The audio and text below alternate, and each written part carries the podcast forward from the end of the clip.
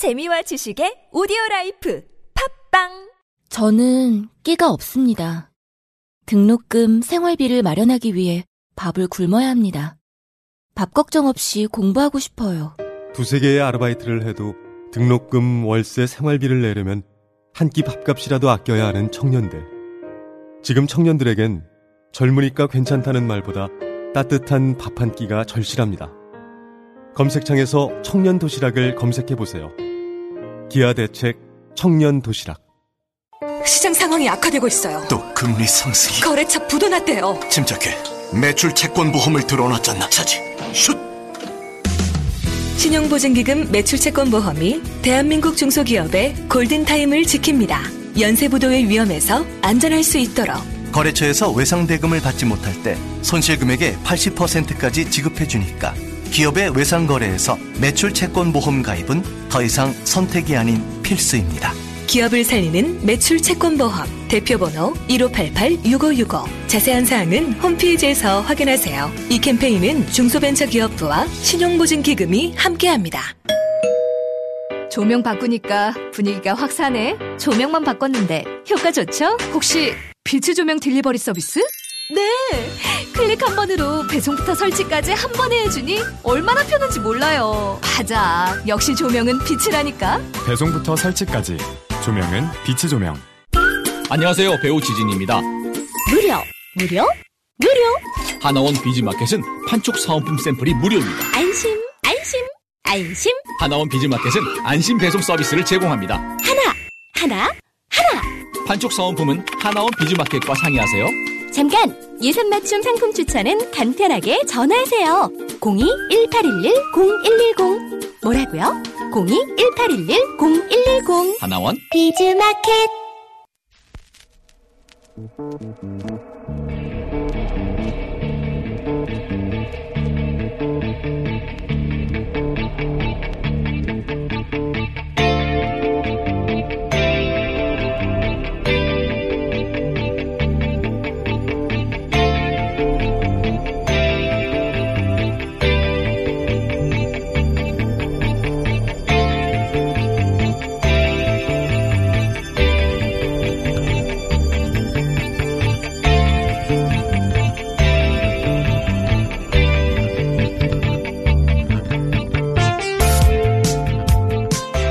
안녕하세요. 김호준입니다. 국민연금이 삼성바이오로직스 분식회계를 고의로 판단한 금감원의, 금감원의 보고가 있었던 지난 5월 이후에도 삼성바이오로직스 주식을 계속 매입했다는 의혹이 제기됐습니다. 삼성바이오로직스에 대해 고의 분식회계로 결론이 최종적으로 날 경우 주식 거래가 중지되고 상장 폐지까지도 가능한 상황에서 그런 위험을 감수하면서까지 그 심사 기간 동안 그 주식을 일부러 계속 매입했어야만 하는 무슨 특별한 이유가 있을 수 있는 것인가? 국민연금이 그런 리스크를 굳이 안아야 할 이유가 있나요? 삼성바이오로직스는 절대 고의 분식회계 결론이 날 수가 없다는 확신이라도 있었던 겁니까? 그런 확신이 어떻게 있을 수가 있죠? 혹여라도 국민연금 같은 기관이 삼성바이오로직스 주식을 대량 소유하고 있어서 그래서 고의 분식 회계 결론이 나면 국민연금에 큰 손해가 나고 연금 고갈 속도가 빨라진다는 그런 압박을 만들어내려고 누군가가 작정한 것은 아닌가. 그런 의혹은 없는 것인가. 그런 의혹을 불식시키기 위해서라도 국민연금은 기금운용본부가 왜 굳이 그 주식을 그 기간에 일부러 구매했어야 했는지 철저히 내부 감사하고 그 결과를 공개해야 한다. 김호준 생각이었습니다.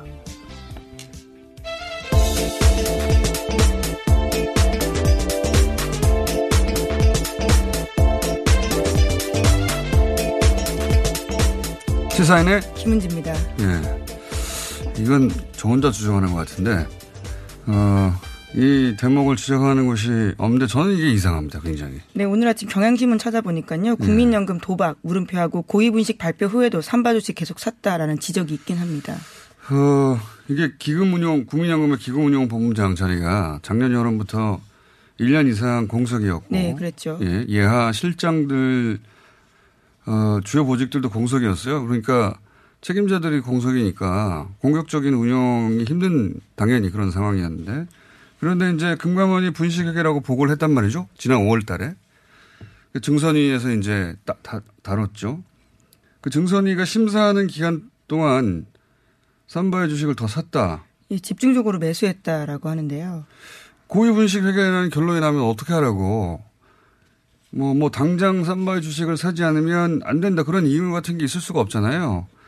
세상에 삼성 바이오로직스 주식밖에 없는 것도 아닌데, 예를 들어서 여러 가지 이유로 포트폴리오상 사야 된다 하더라도 증선이 결론이 나고 나서 사야 되는 거 아닙니까? 그죠? 어, 그래서 저는 이게 너무 이상해서, 어, 삼바 분식회계 결론이 나게 되면 국민연금 같은 기관이 엄청 손해를 본다. 어, 그런 여론 압박 혹은 뭐 여론전을 위해서 그랬을 수도 있, 지 않을까 하는 생각을 저 혼자 해봤어요. 왜냐하면 실제 이 뉴스도 어, 국민연금이 그렇게 그 대량으로 주식을 보유하고 있어서 어, 6천억 대 이상의 뭐 손해가 네 그런 지금 뭐 소위 가짜 뉴스들이 퍼지고 있는 네, 상황이긴 손해가 합니다.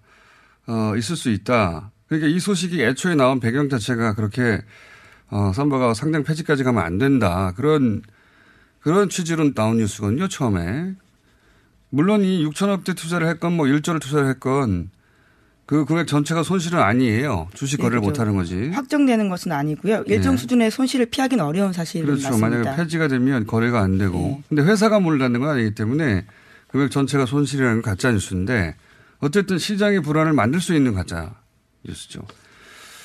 어, 그래서 이제 그런 정황들이 있으니까 굳이 삼바 주식을 매입하도록 어, 누군가가 사주 모임 그런 가능성을 저는 국민연금이 자체 감사를 통해서 따져봐야 된다. 강도 높게. 이 주식하는 동네가 원래 마귀라고 부르죠. 마귀가 창궐하, 창궐하는 동네. 아, 마귀요? 예. 주식하는, 어, 분들이 마귀라고 부르는 사람들이 있습니다. 그리고, 어, 삼성의 이제 제일모직 삼성부서 합병 사례나 증권사 보고서, 뭐, 회계법인 을 삼성이 자신의 뜻대로 움직이고, 무엇보다 최순실 게이트를 통해서 삼성이 어, 그런 힘과 수단이 있다는 걸 우리가 여러 차례 확인했지 않습니까? 예. 그리고 또 한 가지는 국민연금 이외에, 어, 그 기간 동안 삼성 바이오로직스를 일부러 구매한 연기금이 더 있는가 같이 따져볼 일이다. 어, 연기금, 국민연금 외에도 공무원 연금이나 뭐 우정사업본부나 사학연금이나 군인공제 그런 연기금 많이 있어요. 근데 왜, 왜 그러냐면 만약에 그런 의도가 있었다면 가능한 여러 기관들을 통해서 그런 일을 했겠죠. 예. 소위 주인 없는 돈. 예. 증권가의 선수들은 알것 같은데요. 여하간 저는 강도 높은 조사가 자체적으로 필요하다, 1차적으로. 네, 그래서 오늘 아침 경향신문을 보면요. 이에 대해서 이유를 물었습니다. 그러니까 주식 매집을 왜 계속했냐에 대해서는요. 규정상 확인해 줄 수 없다라는 답변만 반복했다. 원래 그 특정 종목이 네. 어, 지분율 5% 미만이면 6개월 이내 특정 종목은 공개하지 않는다. 이게 규정이 있긴 하는데 네. 그러니까 5% 바로 직전까지 매입한 게 아닐까. 어, 저는 이건 따져봐야 된다고 봅니다. 네. 네 지난 4월 달에 삼성증권 배당 사고 났을 때에 비해서 국민연금의 태도가 다르다라는 부분들은 지적이 되긴 하더라고요. 살 필요가 없는, 살, 게, 어, 굳이 살 필요가 없는 거거든요. 결론이 곧 날 테니까 몇 개월 후면. 근데 그걸 왜 구기간 또 계속 삽니까? 근데 지금 정확한 액수는 안 나오는데 몇 천억 대가 될 수도 있다고 하니까 그걸 일부러 산 거죠. 굳이. 위험 부담을 안고. 그건 이상한 거예요. 자, 어, 다음은요? 네, 삼성바이오 관련된 소식 하나 더 전해드리면요. 지난주에 증권선물위원회가 삼성바이오로직스가 고의로 분식회계 했다라는 결론 내렸고 어제 삼성바이오를 정식으로 검찰에 고발했습니다. 그리고 잘못된 재무제표를 정정하라고 통보했는데요. 이에 대해서 삼성바이오는 행정소송 그리고 가처분 신청하겠다라고 밝혔습니다. 검찰 신고됐으니 뭐 이게 이제 검찰의 수사 범위는 아닌데 어, 그래서 다른 것은 몰라도 국민연금이 만약에 그 구매한 게 사실이면 연금에서 운영본부에다가 왜 구매했는지 철저히 강도 높여야 돼. 항소독 예. 내부 조사를 일반적인 경우라면 이게 있을 수가 없는 일이기 때문에 이상한 건 분명하단 말이죠. 예, 당시 본부장이 공석이었다는 점도 굉장히 큰 영향을 미쳤을 것으로 보입니다. 어, 그리고 국민연금과 함께 예, 다른 연기금들도 그 부분을 따져봐야 된다고 봅니다. 네. 자, 어, 다음 뉴스는요? 네, 북미 관계 관련된 소식인데요. 북미 고위급 회담 개최가 현지 시간으로 오는 27일로 추진 중이라고 오늘 아침 한국일보가 전했습니다. 최종 조율만 남았다라는 건데요. 내년 초 2차 북미 정상회담을 개최하려면 늦어도 11월 말에는 고위급 회담이 필요한 상황이다라고 합니다. 그래서 미국 측에서 대화 재개를 제안했고요. 다만 북측에서 아직 100% 확답을 주진 않아서 최대한 신중을 기울이고 있다라고 합니다. 지난 중간선거 직후에 개최 예정이었다가 이제 북한 요청을 연기됐던 그 고위급 회담입니다. 그 트럼프 대통령이 그 팍스와 인터뷰에서 그 중간선거 직후에 임기 중에 그동안 임기 중에 어 절반 정도 지난 거죠. 첫 번째 임기에서 가장 힘든 일이 뭐냐라고 물었을 때 북한과의 관계라고 했거든요. 그렇죠. 북한 관련 그러니까 결단이었다라는 건데요. 그러니까 자신의 대표업적으로 어, 북미 관계에 어, 개선을 가져가고 싶어 하는 건 분명한 것 같아요. 수많은 일들 중에. 그러니까 북미 관계는 앞으로도 우여곡절이 있겠지만, 어, 결국은 비핵화와 그 북미 수교로 갈 가능성이 높고, 어, 그 경우에 대비해서 한반도 미래에 대한 청사진을 저는 정부도 준비해야 되지만, 언론에서 그 이야기를 하기 시작해야 된다고 봅니다. 네. 자, 어, 그래서 이제 북미 골급 회담을 한다고 하고, 그리고 어, 그 중간 선거 이전과 달라진 점은 미국의 태도가 좀 빨리 하자는 얘기가 나오고 있어요. 네. 오늘 아침 국민일보가 전하고 있는 소식인데요. 마이크 폼페이오 미국 국무장관이 최근에 조명근 통일부 장관을 미국 워싱턴 DC에서 만났습니다. 이 자리에서 북핵 문제 해결을 위한 시간이 별로 없다라는 이야기를요. 일곱 차례나 했다라고 합니다. 왜냐하면 그 이전에는 시간 게임 하지 않는다. 서두를 필요 없다고 얘기하다가 태도를 바꿨어요. 그게 저는 그러니까 이게 내년 초에 북미 정상회담 2차를 한다는 내부 일정에 쓴 것 같습니다. 그러니까 시간이 없다고 그러겠죠. 예. 네, 우선 내년 1월에 민주당이 다수가 된 하원이 개원을 하게 되기 때문에요. 네. 아무래도 여러 차례 좀 어려운 점들이 있기 때문에 빨리빨리 진행해야 된다라는 이야기를 하고 있는 게 아닌가 싶습니다. 네, 그리고 또 그 트럼프 재선을 위한 시간표를 역산해서 어, 일정들이 나온 게 아닌가 미국 내부에 그래서 태도가 좀 바뀌어서 빨리빨리 하자. 예, 미국 쪽에서 빨리빨리 하자라고 메시지가 나오고 있습니다. 이전과 달라진 점입니다. 다음은요. 네, 북한이 어제 오후 3시 정도에 시범 철수 대상인 10개의 비무장지대, 그러니까 DMZ 감시 초소를 폭파 방식으로 완전히 파괴했다고 국방부가 밝혔습니다. 앞서 남북은 판문점 선언 이행을 위한 군사 분야 합의서를 통해서 각각 11개의 지피를 시험 철수하기로 합- 합의한 바가 있는데요. 양측은 당초에 폭파 방식으로 완전히 모두 파괴하기로 했는데 남쪽에서는 DMZ 환경 보존 등 여러 가지 문제들을 고려해서 굴착기로 하기로 했고요. 북쪽에서는 당초 계획대로 폭파 방식으로 지피를 파괴했습니다. 어, 이건 뭐 이 뉴스 자체는 이미 널리 알려진 건데, 어, 원형을 각각 보존하기로 한 지피가 하나씩 있어요. 근데 그 중에서, 어, 남측 동해안 지피, 이거는 사진을 찾아보실 필요가 있습니다. 사진을 동해안 지피로 검색해 보시면 왜 남겼는지 알 수가 있고, 어, 향후에 대단한 관광지가 될 것 같다. 저는 그렇게 봅니다. 네, 1953년에 정전 협정 체결 직후에 최초로 설치된 곳이라고 합니다. 그런 의미도 있지만 경치가 절경이에요. 사진 한번 찾아보시기 바랍니다. 다음 뉴스는요. 네, 양승태 법원 행정처의 블랙리스트 명단을 오늘 아침 한국일보가 표로 만들어서 실었습니다. 정기인사법관 참고사항이라는 문건에 이른바 물의 야기 판사로 지목된 이들인데요. 해당 리스트 중 일부를 어제 전해드린 바가 있습니다. 원세훈 댓글 사건에서 1심 공직선거법 무죄가 나자 이를 비판했던 김동진 부장판사가 이 명단에 이름을 올린 바가 있는데요. 뿐만 아니라 중도 성향으로 꼽히는 문유석 판사가 세월호 특별법 필요하다라는 취지의 글을 언론사에 기고했다면서 이 명단에 이름이 올라갔습니다. 이거 어제도 잠깐 전해드렸는데 구체적 그 사유가 나온 건데 어, 무리 판사 그러니까 내부 인사에 영향을 줄 예를 들면 음주운전을 했다든가 네, 성추행도 있고요. 네, 폭언도 그런- 있습니다. 그런 뭐 우리가 생각하는 무리가 아니라 내용을 자세히 보면 그 경향성이 확실히 드러나는데 예를 들어서 긴급 조치 관련해서 국가 패소 판결 또는 국가 책임을 지적한 판결들에 대해서 어, 불이익을 줬습니다. 그러니까 군사정권 시절에 어, 문제를 지적하면 이걸 문제 삼은 거예요. 예. 군사정권 시절에 어, 군사 정권이 잘못했다는 취지의 판결 내, 내지는 지적에 대해서 그리고 어, 세월호 특별법이라든가 또는 뭐 상고법원 세미나를 하려고 했는데 어, 그거 하지 마, 그, 그 세미나를 막아달라고 했는데 그걸 거절했다든가. 네, 또 박종철 고문치사 무건했다라는 박상옥 대법관 후보자에 대해서 공개적으로 비판했다라는 것도 이유에 들어가 있습니다. 그러니까 이런 게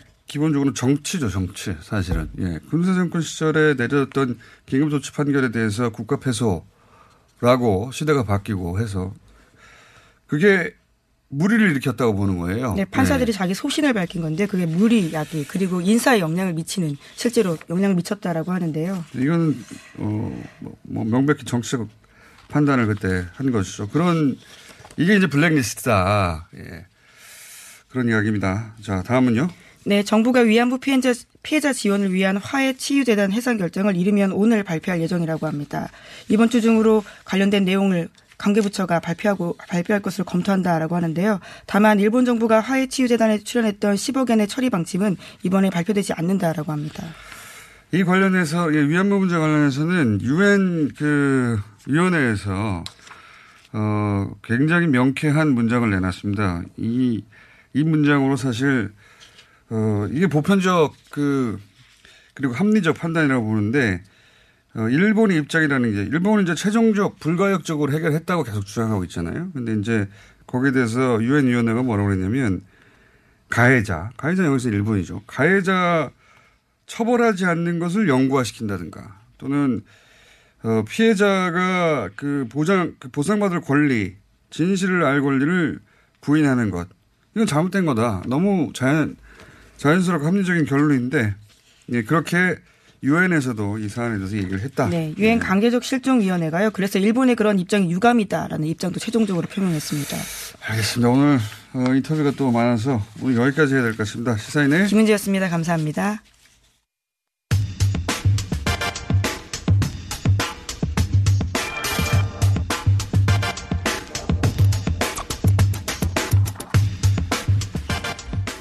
지난 이명박 정부 시절에 수많은 언론인들이 해직이 됐죠. 그 중에 제가 기억하기로는 가장 먼저 해직된 언론인들 중에 한 분입니다. YTN의 노정민 기자, 앵커로 복귀한다고 하네요. 잠시 연결해 보겠습니다. 안녕하십니까? 네, 안녕하세요. 네. 이 노정면의 복귀는 YTN의 정, YTN 정성의 상징이다. 이렇게 많은 분들이 받아들일 것 같은데 본인 소감은 어떠세요? 글쎄요, 뭐, 뭐 소감, 에 대한 뭐 질문을 종종 받지만 좀 정신없이 바쁜 상황이어서 네. 뭐 이렇다 할 소감이 없는 게 사실입니다. 예. 회의가 너무 많아요. 그래서 가끔 가끔이 아니라 어, 문득 문득 뭐 기분이라도 있을 거 아닙니까? 이렇게 소감이 없으면 제가 연결할 의미가 없지 않습니까? 아, 소감을 만들어낼까요? 좀 담담하다. 예. 네, 그렇게 이해해 주시면 되겠습니다. 그렇군요. 이게 근데 지금 얼마 만이죠? 10년 만입니까? 네, 꼭 10년 만입니다. 아, 정말 긴 세월인데 10년 만에 다시 이제 YTN 카메라 앞에 서서 예전만큼 하실 수 있으시겠어요? 10년 동안 많이 변했는데. 그렇게요. 좀 걱정은 되는 편이고요. 예. 뭐 노력해야죠. 예. 잘 못할 것 같습니까? 아니, 글쎄요, 뭐, 쉽지는 않습니다, 요새. 10년 전과 달라져가지고요. 예. 그리고 아니, 뭐 저기 공장장님도 잘 하시는데요. 저는 계속 예 언더그라운드에서 활동을 해왔거든요. 그 어떤 프로로 복귀하십니까? 어 오후 2시부터 5시까지 3시간짜리 그 더 뉴스라는 프로그램입니다. 아 오후 2시부터 2시부터 5시요. 이게 이제 8시는 아무래도 손석희 사장이 버티고 있어서 안 가신 거죠? 뭐 그 아니라고 해봐야 믿지 않으실 거고요. 네. 낮 시간대군요. 그러니까 아침은 제가 장하고 있기 때문에 네. 점심을 공략하시는군요. 네, 네 그것도 부인하지 않겠습니다. 돌발 영상 부활합니까? 그때 대단한 인기인데. 예. 네, 돌발 영상을 12월 어, 3일부터 부활시키는 것으로 이렇게 결정됐습니다. 돌발 영상의 편집권은 독립적인 편집권 보장받았습니까? 어, 제가 만드는 건 아니고요. 예. 어, 저희 뭐 내부에서는 2대 돌발 PD라고 하는데 임장혁 기자가 어, 그임 기자도 만 8년 만에 그 편집권을 쥐게 됐습니다. 그렇군요. 어, 돌발 영상 지금 어 20대들은 모를 수도 있겠습니다. 대단한 화제였는데 그때는 뭐 지금도 알, 아는 분들이 많을걸요. 20대도 아니에요. 네. 아 그런가요? 네. 제가 10, 감이 좀 떨어졌습니다. 10년 10년 이상 어, 예. 그런 영상이 없었기 때문에 그 돌발 영상과 함께 같이 사라지신 거 아닙니까? 지금 노중면 앵커가. 아, 그렇죠. 비슷한 시기에 뭐 저도 해직되고 돌발 영상도 이어서 폐지되고 그랬죠. 프로그램 소개 잠깐 해주십시오. 이제 시간 다 돼가는데. 프로그램 소개요? 예, 어떤 어, 특이한 코너 혹은 뭐 자신 있는 코너 혹은 야심찬 코너가 있습니까? 음, 일단 저희 YTN뿐만 아니라 많은 방송 매체들이 그 일종의 이제 전문가 패널 위주의 방송 비중이 높아졌다고 저희들이 판단하고요. 예. 어, 그러나 시청자, 청취자들은 어, 이슈 적합도가 높은 분들을 직접 인터뷰하는 것을 원하지 않을까. 그렇죠. 뭐 예. 뉴스공장의 성공도 거기에 기반하고 있다고 보고 있고요. 뉴스공장의 성공은 저 때문입니다. 네. 아, 그런가요?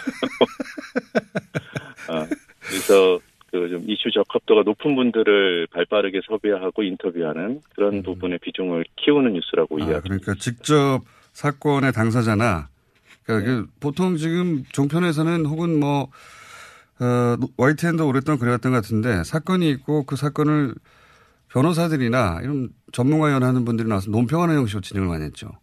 네네. 어, 뭐 그런 부분도 어, 무시할 수는 없고요. 그런 네. 해설 기능이 필요하니까 아, 그런 음, 뭐 코너들은 일정한 정도를 유지하되 그 뉴스 인물을 직접 인터와 비유하는 비중을 늘리겠다 이런 음, 취지입니다. 알겠습니다. 3시간 연속으로 혼자 진행하시는 겁니까? 아, 혼자는 무리고요. 뭐 시청자들도 그렇게 혼자 저를 독점해서 보고 싶어 하시지 않을 것 같아서 어, 다른 후배 앵커와 같이 진행을 합니다. 알겠습니다. 그 정찬영 사장님이라고 거기 가신 걸로 제가 알고 있는데 그 네. 보내주셨잖아요. 더 뉴스 잘 되면 네. 뭐 어디 해외로 보내준다든가 그런 말 절대 믿지 마시고요. 예. 아, 예, 예. 뭐 하와이 사태를 잘 알고 있기 때문에 예. 예. 그런 기대는 버린 지 오래입니다. 예, 현금으로 받으시기 바랍니다. 네. 예, 알겠습니다. 자, 10년 만에 돌아오셨는데 청취자들에게 한마디 해주십시오. 어, 뉴스공장 을 이렇게 찾아오시는 분들이 어떤 뉴스를 원하는지 어, 어렴풋이는 알 것 같고요. YTN이 지난 10년 동안 어, 좀 실망을 안긴 부분들이 있다고 저희 스스로 냉정하게 반성하고 있습니다. 12월 3일 어, 뭐더 뉴스뿐만 아니라 새로운 뉴스 프로그램들이 새 옷을 입고 우리 시청자, 청취자 여러분들 찾아가니까 애정을 가지고 관심을 가지고 지켜봐 주시기 바랍니다. 알겠습니다. 오늘 말씀 감사합니다. 네, 고맙습니다. 네, 지금까지 YTN 노정면 어, 앵커 복귀 예정인 기자였습니다. 납득이 안 돼, 납득이. 왜? 막, 응? 그냥 먹지? 좋아? 묻지도 따지지도 않고 섭취하는 유산균과의 이별 선언. 미궁 유산균 사랑! 너를 위한 헌정 유산균. 나를 위한 적중 유산균. 매일매일 너에게. 빵빵한 너에게. 민감한 너에게. 약해진 너에게. 유산균 사랑 4종 출시. 지금 검색창에 미국 유산균 사랑을 검색하세요. 안녕하세요. 배우 박진입니다. 추운 날씨만큼 난방비 걱정도 많이 되시죠? 제가 난방비 아끼는 꿀팁 하나 알려드릴까요? 그건 바로 보일러를 열효율 높은 친환경 보일러로 바꾸는 거예요 열효율 높은 친환경 보일러는 연간 13만원 정도 난방비를 절약해주고 최대 5만원의 서울시 에코마일리스도 받을 수 있대요. 거기다 미세먼지와 온실가스 배출을 10분의 1로 확 줄일 수 있다니. 우리 집 보일러, 열효율 높은 친환경 보일러로 바꿀 만하죠? 아참, 12월까지 교체하면 10만원 할인, 12개월 무이자 할부. 아시죠? 자세한 내용은 120 다산 콜센터로 문의하세요. 이 캠페인은 서울특별시와 함께합니다. 오빠 갈색병이라고 알아? 그거 엄청 좋은 명품 화장품이잖아. 효과가 어마어마하다던데? 헤이브로에서 이번에 남자를 위한 갈색병이 나왔거든? 명품 원료들은 기본이고 올인원 로션이라서 바르기만 하면 스킨, 로션, 에센스까지 한 방에 해결된대. 그래? 이거 크기도 완전 대용량이네? 열심히 써서 오빠도 명품 피부 되라고. 갈색병, 남자를 위해 다시 태어나다. 헤이브로 맨즈 브라운 올인원 로션. 지금 포털에 해이브로 검색하세요. 국민 배우, 국민 가수. 대한민국을 대표하는 것에 붙는 국민. 그래서 국민 적금, 국민 보험은 없어도 국민연금은 있습니다. 안녕하세요. 국민연금공단 이사장 김성주입니다. 대한민국을 대표하는 노후 준비 방법, 국민연금. 내가 낸 것보다 더 많이 받습니다. 국가가 평생 지급을 약속합니다. 국민연금, 노후 준비의 기본입니다. 국민이 주인인 연금, 국민연금.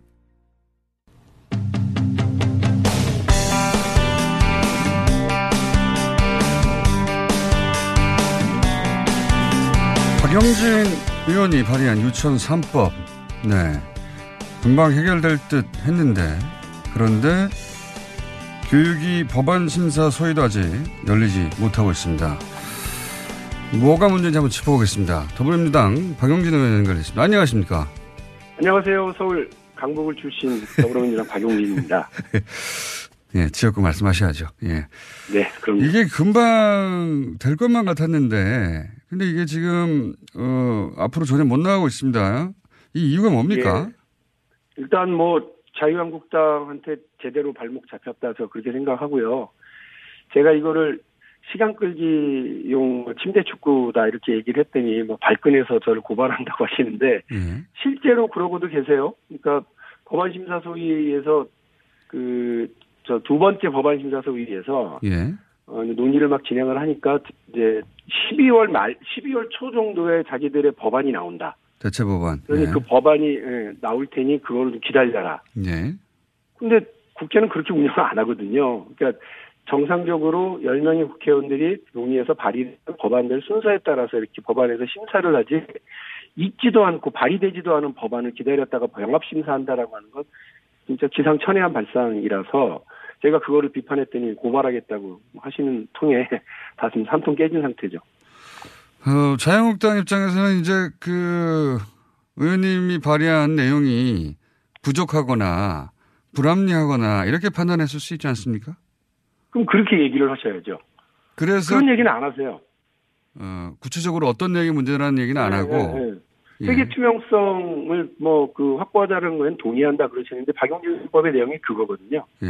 근데 그럼 구체적으로 그- 뭐가 문제인지는 지적을 안 하고 있습니까? 예, 저는 한 번도 들어본 적이 없습니다. 뭐가 문제인지는. 다만 박용진 선배에 대해서 악법이라고 주장하는 한유총과 그 맥을 같이 하시면서 뭐라고 그러느냐면 예. 어, 사유재산을 인정하라. 사유재산. 이런 얘기를 엉뚱한 얘기를 하시는 거죠. 저는 박용진 3법에는 사유재산의 시효자도 없고요. 예. 박용진 3법이 통과되면 국가에 헌납한다는 시효자도 없어요. 근데 그 그거를 말도 안 되는 소리를 그 자- 한 한유총이 얘기를 하고 이분들도 느닷없이 뭐 사유재산은 그 지켜줘야 된다 이런 얘기를 뭐 원내대표부터 줄줄이 하시던데 그거는 전혀 관계없는 얘기입니다. 박용진 3법과는. 음. 박- 박용진 3법의 핵심 내용을 그럼 간단하게 30초 내로 정리해 주십시오. 예, 사립학교법, 유아교육법, 학교급식법 세 가지 법안인데요. 그 말씀드린 것처럼 투명한 회계 시스템을 도입하는 걸 의무화하는 법안이 그 안에 담겨져 있고요. 또 지금까지 2조 넘게 지원을 했는데 막 써도 된다고 생각하시던 그 누리과정 지원금을 보조금으로 전환해서 그거 잘못 쓰면 이제 처벌할 수 있도록 하겠다라고 하는 내용이고요. 네. 그리고 그 어, 아주 일부에 국한되기는 합니다만 그 원장과 설립자가 원장을 겸임하면서 원장에 대한 징계와 처벌을 손방망이 셀프 징계하게 되는 그런 잘못된 구조를 바꾸기 위해서 겸임을 그- 금지하게 해놨고요. 그리고 어, 학교급식 법에 유치원의 급식도 포함시키는 이런 내용입니다. 괜찮은 거 아니에요? 다? 음, 투명한 회계로 이제 마음대로 쓸 수 없게 되는 것을 아마도 사유재산에 대한 침해로 이해한 거 아닙니까? 그럼 엉뚱한 일을 하시는 거고요. 예. 그분들은 그러니까 그분들은 그동안 그 쌈짓돈처럼 써왔던 거를 왜 못 쓰게 하냐라고 주장하시고 그걸 사유재산에 대한. 침해로 이해하시는 것 같아요. 보니까. 아, 그거를 그건 말도 되지 않는 거고 대한민국 어디에도 대한민국 어디에도 나랏돈 국민 혈세 갖다 쓰고 감사 안 받고 함부로 쓰도록 내버려 두는 데는 없고요. 그리고 교비에서 자기 생활비를 쓰고 또 그 명품백 사고 이러는 나라는 없습니다. 그러니까 그 억지 주장 그만들 하시는 게 좋을 것 같아요. 이 국정조사를 하자고 자유한국당 에서는 또 주장을 합니다. 이 유치원 네. 3법 심의를 할 게 아니라 교육당국에 대해 국정조사를 하자고 주장하는데 이 주장의 핵심이 뭡니까? 교육당국이 왜 갑자기 나오죠? 저는 이, 이거야말로 자다가 제대로 봉창 두들기는 소리였다는 느낌이었어요. 그 김상곤 전 교육부 장관 때문에 유치원 비리가 있다. 이렇게 연결되는 주장인 것 같던데 보니까. 이게 왜 나온 이야기입니까?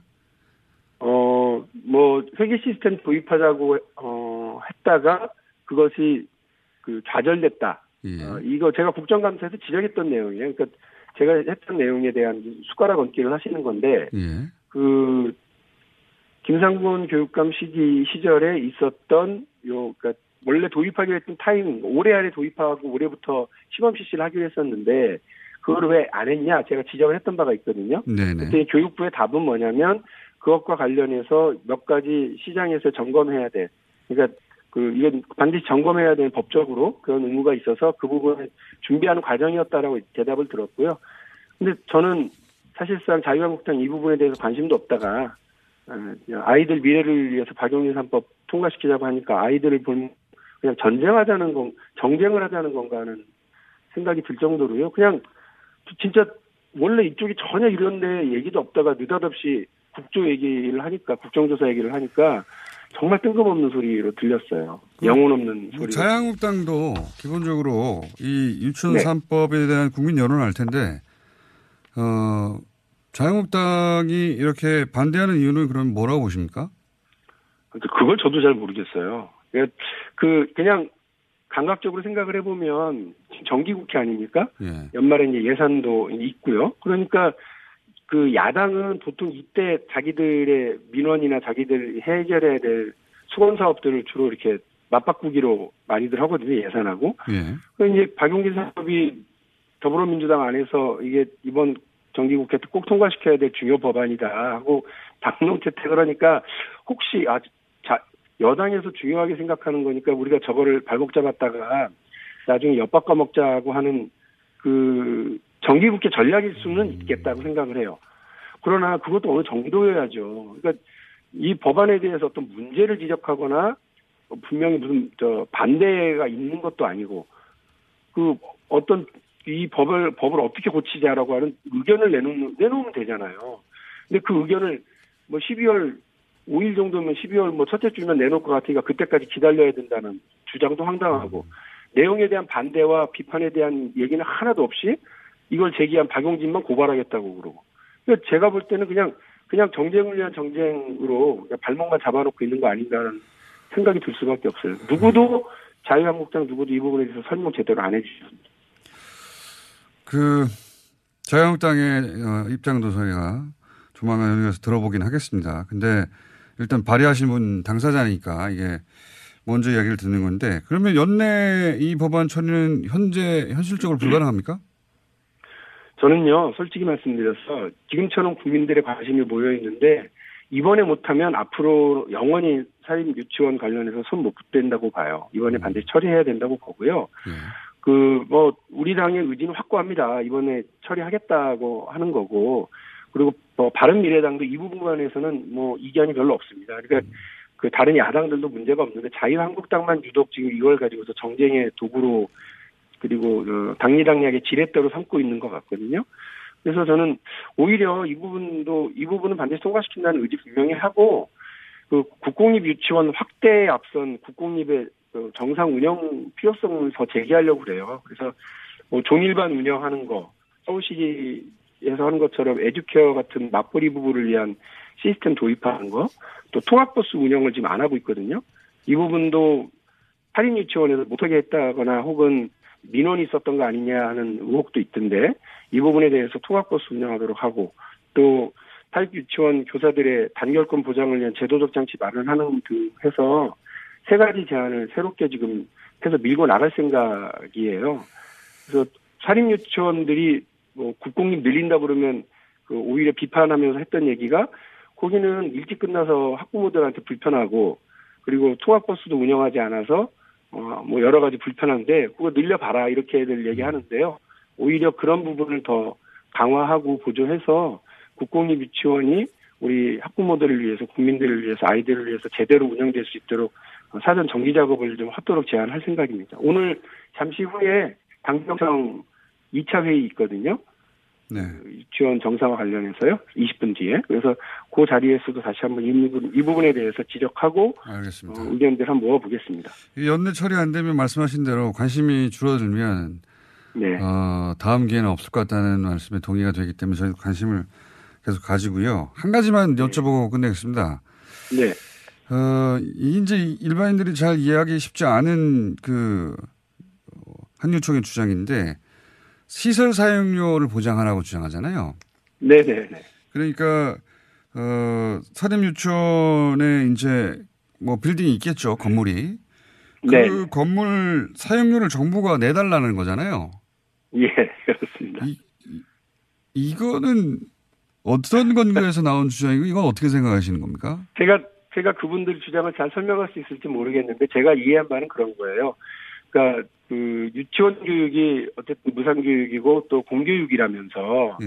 왜그 그 국공립 유치원은 100% 지원하고 우리 사립 유치원은 100% 지원을 안 하냐? 예. 그리고 국공립을 그러니까 공교육을 위해서 우리가 그 이 건물과 땅을 이렇게 그 우리 재산 개인 재산인데 이렇게 희생하고 허- 하고 있는 거니까 네. 그- 그- 그에 대한 정당한 사용료를 지요- 지급해줘야 그야말로 국, 그 공교육이 되는 거다. 이제 이 주장이신 아, 거예요. 그러니까 자기 그 유치원은 자기 건물입니다. 사립 유치원은 다. 그렇죠. 예, 네. 100% 자기 건물인데 그 자기 자기 건물을 자기가 쓰는 건데 정부가 그 건물 사용료를 내라는 거죠.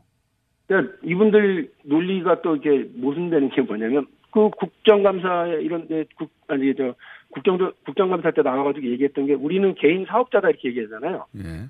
우리는 교육자가 아니다 개인 사업자다 그러니까 우리 이래라 저래라 하지 마라 그러셨는데 또 이런 거 얘기하실 때는 아니 개인 사업하시면서 자기가 필요해서 리어카 가져가고 자기가 필요해서 차량 동원해서 사업하시는 분들이 그거 사용료를 국가를 보고 내라고 경우가 어디 있어요. 저도 이 대목 잘 이해가 가는데 한번 들어보면 이럴 때는 개인 사업자, 이럴 때는 교육자 이렇게 막 왔다 갔다 하시는데요. 그러니까 이거를 교육부에 문의를 해보니 교육부가 이제 여러 법률 검토를 해봤을 거 아닙니까? 예. 이제 저랑 혹은 이제 여러 로펌에 그런데 그 국가가 이런 경우를 이제 사용료를 지급하는 경우는 강제적인 수용의 경우일 경우만 하고요. 예. 자신들이 사업을 위해서 혹은 유치원 운영을 위해서 이런 그 건물과 땅을 가지고 해야 되는 경우를 부- 본인들이 알고 있었단 말이에요. 소유권이 사전에 전제였고. 예. 예, 사용 그 거기에도 이미 서, 서명을 하고서 이 허가를 인허가를 받았기 때문에 법률 검토 끝에 이건 말도 안 되는 주장이라는 게 확인이 됐다고 그러고요. 제가 볼 때는 이거 그냥 억지 민원 민원이고 그야말로 뺐으면 되, 는 떼법으로 생각하시는 것 같아요. 다만 설사 이걸 받아주고 운원 대상으로 그 논의의 대상으로 삼는다 치더라도 그거랑 박용진 사법이랑 무슨 관계입니까? 그거하고 회계 투명성 의원님, 그, 저희 예, 시간이 다 됐어요 거. 이제. 예, 이거는 저 세계 투명성하고 맞바꾸자고 하는 것은 음. 저는 후한무치한 태도라고 생각을 해서요. 양심불량이라고 봐요. 한유총의 주장은 이거는- 여러 가지가 있습니다만 그 중에서 일반이 가장 이해하기 쉽지 않은 대목이 이 대목이라서 한번 여쭤봤고요. 오늘 네. 여기까지 하고 저희가 어, 스튜디오 나오 스튜디오 나오실 수 있을 때 네네. 어, 한유총 관계자하고 같이 모시고 한번 토론을 해봤으면 합니다. 네. 뭐, 뭐, 부적절한 만남인 것 같긴 했습니다. 오늘 여기까지 하겠습니다. 감사합니다. 예, 고맙습니다.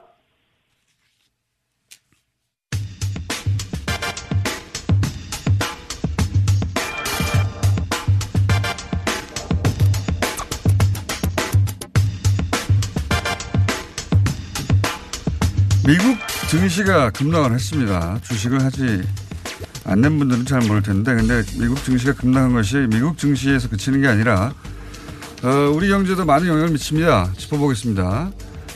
어, 그러니까, 교수님, 최병훈 교수님 나오셨습니다. 네, 안녕하세요. 예. 미국은 경제가 좋은 거 아니었어요? 왜 증시가 급락한 거죠? 미국, 제가. 우리, 우리나라 경제 비판할 때 항상 등장하는 게 미국은 좋다인데. 그렇죠. 어, 그렇게 삼아 왔었는데 사실 제가 지난번에 말씀드렸듯이 상당히 많은 부분들이 어떤 재정 투입에 의해서 만들어진 어떤 거품이 좀 있기 때문에 지금 뭐 내년도에는 지금 뭐 나쁠 2% 거라고. 미만으로까지 지금 얘기를 하고 있거든요. 한 1.75%까지요. 그러니까, 그러니까 우리보다 뭐 훨씬 나빠지는 거죠. 미국 경제를. 예로 들어서 이제 한국 경제 왜 이러냐는 얘기를 못 하겠군요. 그때 내년에 가서 어떻게 얘기할지 좀 지켜봐야 되겠습니다. 그 근데 미국 증시가 왜 이렇게 폭락을 했습니까? 예, 제가 사실은 지난달 27일 날 그 연합뉴스 TV 나가서요. 예. 그때도 이제 에, 증시 폭락 관련해서 좀 이제 그 얘기를 하면서 제가 이런 표현을 했었습니다. 때가 오고 있다. 때가 오고 있다. 예. 그러니까 이제 내 말이 맞았다는 게 증명될 때가 오고 아니요, 있다는 겁니까? 아니 이제 그러니까 이제 이게 거품이 빠질 때 거품이 아니, 빠지는 교수님 때가 그 얘기 오고 하셨죠. 있다. 미국 경제가 그렇게 좋은 게 아니라는 얘기를 쭉 줄곧 해와셨기 예, 때문에 예. 신나셨을 것 같아. 거 봐라. 내 말이 맞지. 이게 결국 거품이 만들어진 부분이 있기 때문에 거품은 네. 빠질 수밖에 없어요. 시간이 지나면서요. 예. 결국 실체가 드러나면서 이제 빠질 수밖에 없는데 에, 그 중에서 특히 뭐 기술주가 그렇죠. 뭐 기술주 가치주 얘기하는데 IT, 예. 우리가 이제 소위 빵주라고 해가지고 그 이제? 음. 그첫 글자 따가지고 기업들의 페이스북, 아. 그다음에 애플, 빵- 아마존, 아, 그래요? 빵주라고 그래요? 넷플릭스, 구글 뭐 이렇게 이제 해가지고 빵주라고 이렇게 뭐 얘기를 아, 합니다. 이게 소위 우리나라에서 시장에서는 뭐 시장 대장주 뭐 이렇게 얘기하는 이렇게 아마존, 페이스북, 애플, 애플, 예. 넷플릭스, 넷플릭스, 구글, 구글. 뭐 이런 것들이죠. 아. 외워, 외워둬야 되겠네요. 팡주. 예. 어디 예. 아는 척하게요. 팡주. 예. 근데 이제 이런 그 실적들이 안 좋나요? 이- 이런 기업들이 사실 지난 그러니까는 이 그 주가 상승기에 네. 상승기에 그러니까 거의 뭐 절반 이상을 주도했었어요. 상승에 네. 그러니까 그렇죠. 예. 주도를 하다 보니 있는데 먼저 이 가치주라든가 기술주의 특성을 좀 이해를 할 필요가 있어요. 가치주 어, 이 이런 주들 있잖아요. 사실 넷플릭스 하게 되면은 예. 아뭐 아마존 하게 되면 경쟁 상대가 누가 떠오르세요? 공정장은? 경쟁 상대가 월막 같은 거 떠오르지 않으셨어요? 아, 그렇죠. 오프라인에. 예. 예. 그다음에 마찬가지로 이제 그 넷플릭스 하게 되면은 예, 극장. 많은 이제 그러니까 콘텐츠 업체들 중에 뭐 디즈니라든가 뭐 이런 것들이 떠오를 음. 거예요. 예, 예. 그런데 이제 예를 들어서 보게 되면은 그이 기업은 기본적으로 이제 이익을 실현을 해가지고 예. 결국 이제 시장에서 평가를 받게 돼 있는 건데 예. 그 이익에 비해 가지고 기업 가치가 굉장히 에, 높게 평가돼. 있습니다. 예. 그러니까 뭐 예를 들어서 넷플릭스하고 디즈니 같은 경우도 보면 디즈니가 훨씬 더 많은 이익을 내고 있는데 아, 그래요? 예, 넷플릭스가 거의 최근에 뭐 한번 앞질렀다가 예, 시장 가치에 있어서 기업 가치에 있어서요. 디즈니를요. 소위 말해서 미래 가치가 거기 그렇죠. 그래서 거 이제 아닙니까? 뭐 소위 예. 말해서 이제 성장주, 성장 가치를 이제 가는 거죠. 예. 그 대표적인 상징성 있는 게 그 우버 같은 경우인데요. 예. 우버도 보게 되면은 영업 손실을 계속 보고 있는 기업이에요. 예. 창업 이래. 근데 미국에 그러니까는 전통적인 빅3 소위 포드, GM, 크라이슬러 예. 이런 세 개 기업체의 기업 가치를 합친 것보다 더 많, 많게 형성되고 있거든요. 우버가. 예. 예. 그 아, 그 이유는 정도군요. 그 이유는 결국 뭐냐면 지금은 그러니까 이익이 좀 적거나 못 내더라도 앞으로 앞으로. 그러니까 굉장히 성장할 가능성이 있다. 이런 이제 그 기대감인 거죠. 그렇죠. 그러다 보니까는 그 성장이라는 것은 어떻게 보면 이제 실현이 아직 안 된 것들입니다. 그렇죠. 일부 실현됐거나 아직 실현이 안 된 거거나 미실현된 것들이죠. 그래서 시간이 지남에 따라서 그 성장이 그러니까는 예를 들어서 기대만큼 안 나타났을 때는 음. 상당히 이제 그러니까는 그 반대적인 충격이 올 수밖에 없는 거죠. 근데 그게 지금 일제히 벌어지고 있는 상황입니까? 그렇죠. 그게 제가 볼 때는 근본적인 문제고요. 예. 많은 분들이 거기에 이제 뭐 미중 갈등 뭐 이런 얘기들을 하고 그러는데 예. 그런 부분들은 이제 그러니까 숟가락 하나 더 얹은 이제 그러니까 하나의 에, 음. 요인들인 것이고 근본적인 것은 근본적인 것은 그러니까는 그동안에 이제 그러니까는 에, 수익을 만들어내는 모델들이 거의 이제 이렇게 포화 상태에 지금 진입을 하고 있는 에, 다고 표현할 수 있는데요. 한 음. 그러니까 가지 미, 미국의 IT를 상징하던 이 기업들의 미래 가치를 반영해서 이 정도라고 생각해왔던 것들이 그 거품이 이제 본격적으로 빠지기 시작했다. 그렇죠. 예. 그러니까 뭐 예를 들면 이런 것들이죠. 그러니까 우리가 보게 되면은 어, 아마존 같은 경우가 예. 아마존의 그러니까 전통적인 그러니까 상대 중에 하나가 그 이 유통 공룡이라고 불려지는 그러니까 전통적인 백화점 중에 네. 시얼스라고 있습니다. 미국에. 예. 시카고. K마까지 그러니까 인수해 가지고 간 이제 그러니까 네. 대형 이제 그러니까는 그 유통업체인데 백화점 업체인데 이게 파산을 했습니다. 아, 파산했어요? 예, 지난 10월 달에 이제 파산을 뭐, 몰랐는데. 했는데. 그러니까 그 어, 굉장히 아마존 거, 거대한 기업 아닙니까? 그렇죠. 예. 아마존이 등장하면서 많은 유통기업들이 파산을 했어요. 예. 파산을 했는데 에, 이 파산을 시키면서 사실은 어떻게 보면 오프라인을 상징 오프라인을 상징으로 재패를 하는 의미를 갖고 있어요. 예. 상징성을 갖고 있습니다. 예, 예. 근데 이제 우리가 흔히 이런 비유를 하잖아요. 산의 정, 산의 정, 정상에 올라가게 되면은 예. 그다음에 내려올릴 뿐이 없다. 더 이제 높은 이제 봉우리로 가기 전에는 그러니까 내려올릴 필요 없다고 네. 이제 얘기를 하잖아요. 그런 네. 점에서 어떻게 보면 기존 수익 모델을 가지고 이제 일단 그러니까 어쨌든 간에 시장을 한번 평정을 한 거예요. 예. 근데 이제 그 다음에 어떤 하나의 그 이제 시장은 계속해서 성장을 요구를 한단 말이에요. 그 다음에 있느냐. 예, 그게, 그게 이제 거기에 대한 이제 의문시가 이제 에, 제기되거나. 끝까지 다 온 거 아니냐, 니네 그렇죠. 모델은. 예. 예. 음. 이제 이런 이제 의구심들이 그러면서 그것들이 이제 그러니까 4분기에 이제 그러니까 어, 실적 전망이 좀 약화되는 부분들이 있고요. 예. 또 하나 중요한 점은 뭐냐면요. 이런 기업들이 예. 사실은 굉장히 독점 기업들입니다. 승자 독식의 구조예요. 예. 그러니까 과거 우리가 독점 기업들보다 더 그러니까는 이 기업들은 거의 공룡 어, 이런 기업들이다 보니까 시장을 다 혼자 다 먹어요.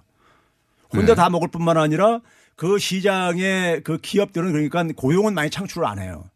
음. 그 기업들이 과거 전통적인 기업들에 비해서요. 그렇겠죠. 예. 아무래도. 고용은 창출 안 하다 보니까는 이 소득 쪽인데. 불평 등에는 굉장히 많이 이 역할을 하고 있습니다.